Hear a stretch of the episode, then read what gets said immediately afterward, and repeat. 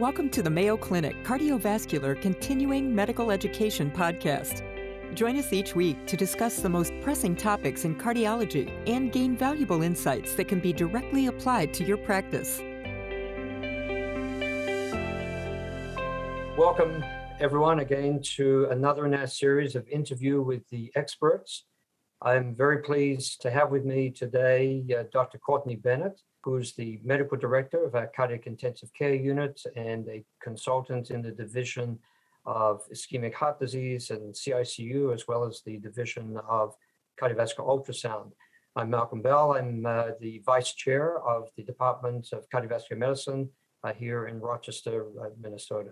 So, welcome, Dr. Bennett. Thank you. Thank you for having me. Yeah, so we're here to uh, to talk about something that's may sound as though it's new, but I, I, don't think it really is. And, and that's POCUS or point of care ultrasound. Maybe just start off with just telling us what exactly is POCUS and, and what sort of organ systems uh, are we talking about uh, looking at uh, with uh, ultrasound at this point of care? Yeah, that's a great place to start.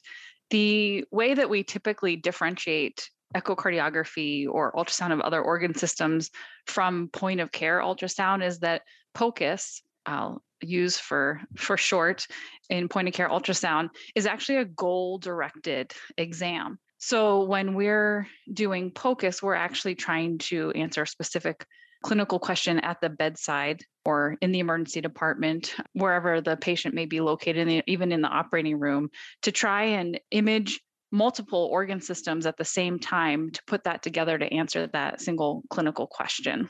And so that's typically how we would differentiate that from a comprehensive echocardiogram. Or even the ultrasound. I mean, you right. talk about other systems. So looking at the abdomen, uh, potentially talking about abdominal ultrasound or. Right. Right. Yes, exactly. So with point of care ultrasound, we'll typically do any combination of cardiac, lung, abdomen, even vascular imaging for example, with echocardiography, in order to be considered a comprehensive echocardiography, there are certain components needed in the majority of the studies to be considered a comprehensive echocardiogram. But for POCUS, for example, if someone comes with shortness of breath, you may image the lungs for findings of fluid, look at the heart, maybe to look for cardiac function or even strain on the right heart, and maybe then add vascular imaging to see if there's any evidence of a DVT putting that all together, normal lung ultrasound with maybe reduced right heart function and finding of DVT may lead you down the path to start heparin and do imaging to confirm the diagnosis of PE. And that's just an example of how you can put it together. So today, I, I think you wanted to uh, confine your, your comments and your opinions here uh, with use of POCUS in the critical care environment. Correct. But very often, your patient gets into the you know uh, critical care or ICU or you know cardiac intensive care units because of findings of you know, ultrasound or, or POCUS. What are your thoughts here? Is the physical exam going to mm-hmm. be complemented by uh, POCUS or is it the other way around? Maybe just uh, spell out how you see this play in, in terms of the physical exam and, and beyond.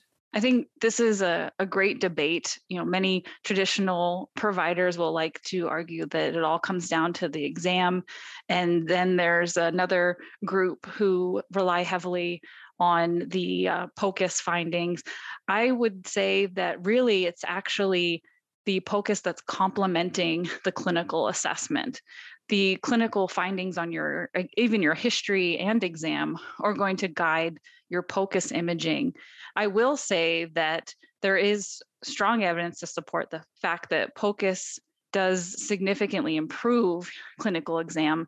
For example, there's a study demonstrating that medical students plus POCUS actually outperformed cardiologists in identification of murmurs. So the cardiologists were using traditional exam skills, and the medical students were using exam skills plus POCUS, and they were able to identify the murmurs uh, significantly more accurately than the cardiologists without POCUS alone. Tell us, when do you think you'd be using this uh, in, in, a typical patient that's going to be admitted to, to the cardiac intensive care unit or is already uh, in the uh, ICU?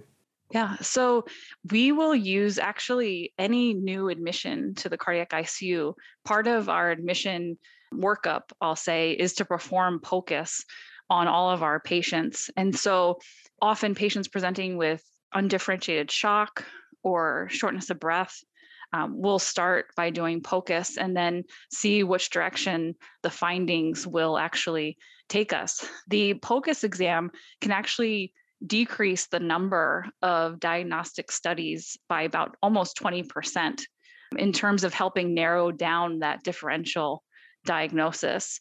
So when the patient is admitted to the ICU, we'll perform our clinical assessment, history, physical exam, and then perform POCUS following that. Sometimes it may be simultaneous depending on how many team members we have present, but that will always follow the, the physical exam. Um, and I actually did a small feasibility study looking at when does it feel most convenient for clinicians to incorporate POCUS um, using a NASA, NASA TLX survey in terms of assessing workload.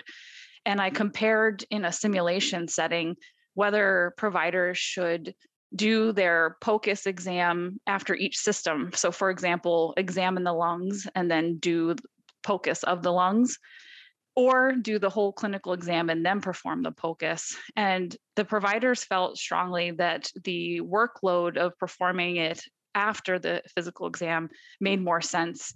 They didn't feel that they were fumbling between exam and POCUS. And so that was, uh, as I said, small study, but um, no one had ever looked at it before to see when it felt uh, like it made the most sense in the exam. So, so what are the most common things that you would be imaging? I mean, you just talked about the the, uh, the lung exam. Maybe you know, walk us through what you're looking for there, but what, what else would you be looking for? Yeah, so on the lung exam, we're looking for findings specifically. If we're looking for pulmonary edema, we're looking for B lines, which are these comet tail artifacts. Greater than three or more in, a, in an imaging window would be um, consistent with abnormal aeration, at least in that segment. So you're looking for those B line artifacts. You can actually see on lung exam findings consistent with consolidation of the lung, which would suggest pneumonia um, as well as even looking for pleural fluid. If you're looking at the abdomen, one of the reasons that we most often in the cardiac ICU are going to look at the abdomen is to look for free fluid. Um, that could be related to trauma and you might ask well why would a patient in the cardiac icu have trauma well actually cpr itself can cause trauma and patients can have bleeding into the abdomen so we'll look for findings of free fluid in that same setting, if you're looking at the IVC and see the IVC is completely collapsed and you see free fluid in the abdomen, putting that together, we might say the patient has some type of laceration or injury. Also, patients have procedures and sometimes even spontaneously bleeding. Um, so, those are some of the findings we would look at using abdominal ultrasound um, and finally, even looking at vascular ultrasound, we're trying to identify the veins, typically the femoral veins, even down into the more distal veins, and look for the compressibility of the veins as a sign of potential DVT. So non compressible would be consistent with DVT. Yeah, I mean, you know, trauma is not something we often consider uh, in the cardiac intensive care unit, but right. uh, I mean, I understand that your POCUS has been used to you know, for, for some time in the emergency department, it's, it's, it's a very valuable tool there uh, right. Uh, in, in, trauma patients. And that's where it really was established that FAST exam, um, which is the focused assessment using sonography and trauma. But even just um, you know assessing the IVC, uh, I mean, outside of setting of trauma, I mean, surely must give you an indication of what the volume status is of a patient, particularly if they're in shock and or you know having your know renal failure. Correct. And then with, with the, uh, the, the lung uh, um, ultrasound, I mean, we typically don't think about ultrasound being used, uh, you know, in aerated uh, organs. Is this something that is equivalent to a chest X-ray? Is it better than the chest X-ray for, let's say, identifying a pulmonary edema? Yes. So, specifically looking for cardiac pulmonary edema, the sensitivity and specificity of the lung ultrasound is very good, but above 90% uh, for both, or near at least 90% for both. And actually, in some settings, has outperformed the chest x ray in terms of the sensitivity and specificity who's actually doing the these POCUS exams? And and so you, you said that when a patient comes into your cardiac intensive care unit, that this is really part of the admission process, you know, complementing the, the physical exam. I mean, these are trainees that are doing this, the consultants, and, and tell us about what sort of training and perhaps even credentialing people uh, need, you know, to be able right. to, to do this. Yeah, and that's an ongoing um, topic of discussion, even within our institution as well as um, outside of that.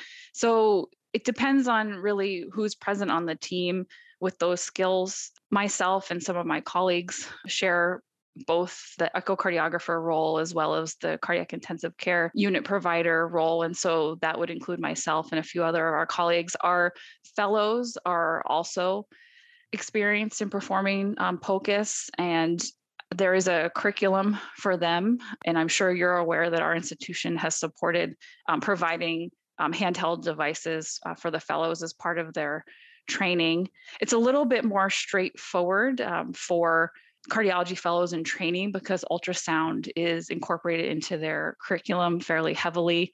Um, and our echo lab has begun performing lung ultrasound, so our fellows get experience with that as well. In terms of overall credentialing, there the NBE has actually now a critical care ultrasound exam that providers can sit for. Um, that does require that the non cardiologists who are sitting for that exam have 150 studies that have been overread by an experienced echocardiographer before they're eligible to sit for the exam. But there are some credentialing processes, such as this, present or available, and this continues to be evolving. So, if you, if you find that if we're using POCUS and, and there's a, a cardiac exam, and there's clearly an abnormality, you know, whether it's uh, you know pericardial effusion or um, you know some left ventricular dysfunction. Is that going to replace a, a formal transthoracic echocardiogram? And on the other hand, if uh, the interpretation is that the cardiac function appears to be normal, again, does that replace uh, the need for a transthoracic echocardiogram? Yeah, so I actually think it won't replace the need. I think it will reduce the number of overall imaging studies required, but I don't think that it's going to replace the echocardiogram itself completely, mainly because assessing, for example, tamponade itself, it can be difficult at the bedside and someone who's not as experienced as a sonographer in terms of getting all those Doppler indices um, as well as the fact that many point of care or handheld ultrasounds don't have that Doppler capability. You know, if the patient is unstable and any 2D imaging would be able to provide you with evidence of chamber collapse, but if it's an early assessment of tamponade, you really need that additional data. And that's why I think you'll still be ordering the comprehensive echocardiogram, but maybe not the ultra or the CT scan or the Doppler as well, because you've narrowed it down. You've narrowed your differential diagnosis down, and you can focus your imaging studies then. And what about in uh, at sites that uh, you know don't have the resources that you know large hospitals or academic centers you know have? And so I'm thinking about you know a, a remote uh, hospital uh, in their emergency department or mm-hmm. in their small intensive care you know, surely this must provide an opportunity for real-time review and, and I know that at least you know one or two of these devices you know are cloud-based as well. And mm-hmm. so, what, what, are the opportunities there for us to, to help our colleagues you know, who are in these smaller uh, acute care hospitals? Yeah, so I don't actually personally have experience with this, but I do know something very interesting. Our emergency emergency department has the capability through telemedicine to actually guide our referring um, health system sites in performing handheld ultrasound or POCUS while in real time to help with imaging and then see on the monitor those images to help with decision making. And so those capabilities do exist. The last question I'll ask you, Dr. Bennett, is do you see this as improving outcomes in, in patients? And do we have any data uh, to, to support that? And I'm talking specifically about yes. the intensive care patients. Yes. So this is this is one of my favorite, you know, soapboxes to get on because I think there's a lot of there's argument about the fact that point of care ultrasound itself probably does not improve outcomes. But my argument is that diagnostic studies themselves typically are not going to improve outcomes. It depends on what you do with the results of the diagnostic study. And so I typically will go back to one very strong study that I like to cite by Dr. Kanji. And it was done in the emergency department where they scanned patients doing cardiac ultrasound and then IVC. And based on the findings, they actually had a, an intervention protocol. And so they were able to demonstrate actually less use of fluids in patients presenting with undifferentiated shock, as well as decrease end organ damage as well, as well as, and most the primary outcome was looking at uh, mortality. So it, if you are able to incorporate some kind of intervention protocol with your diagnostic imaging, then you're able to improve outcomes.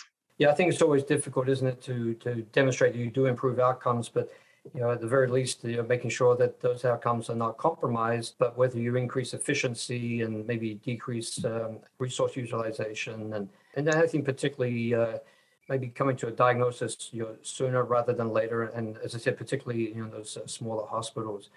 I, I think these are really helpful comments that, that you, you've made and uh, guiding us into, I think, what we're going to see in the next phase of uh, work in the, you know, the care unit or the cardiac intensive care unit, you know, yes. building on the experience from the ED over many years. And, and so I think as we see, you know, increased utilization of POCUS, uh, I think that our viewers and listeners will, will find this very, very uh, interesting. But it's, I think it's going to be important for people to understand you still need to be sort of well trained in this and I look forward to hearing more about your efforts in, in that regard.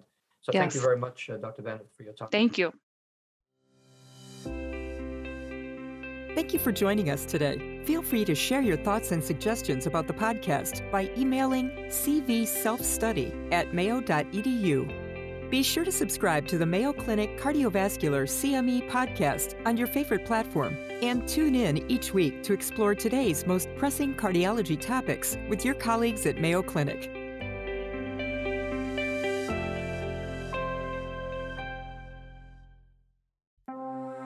This has been a Mayo Clinic podcast.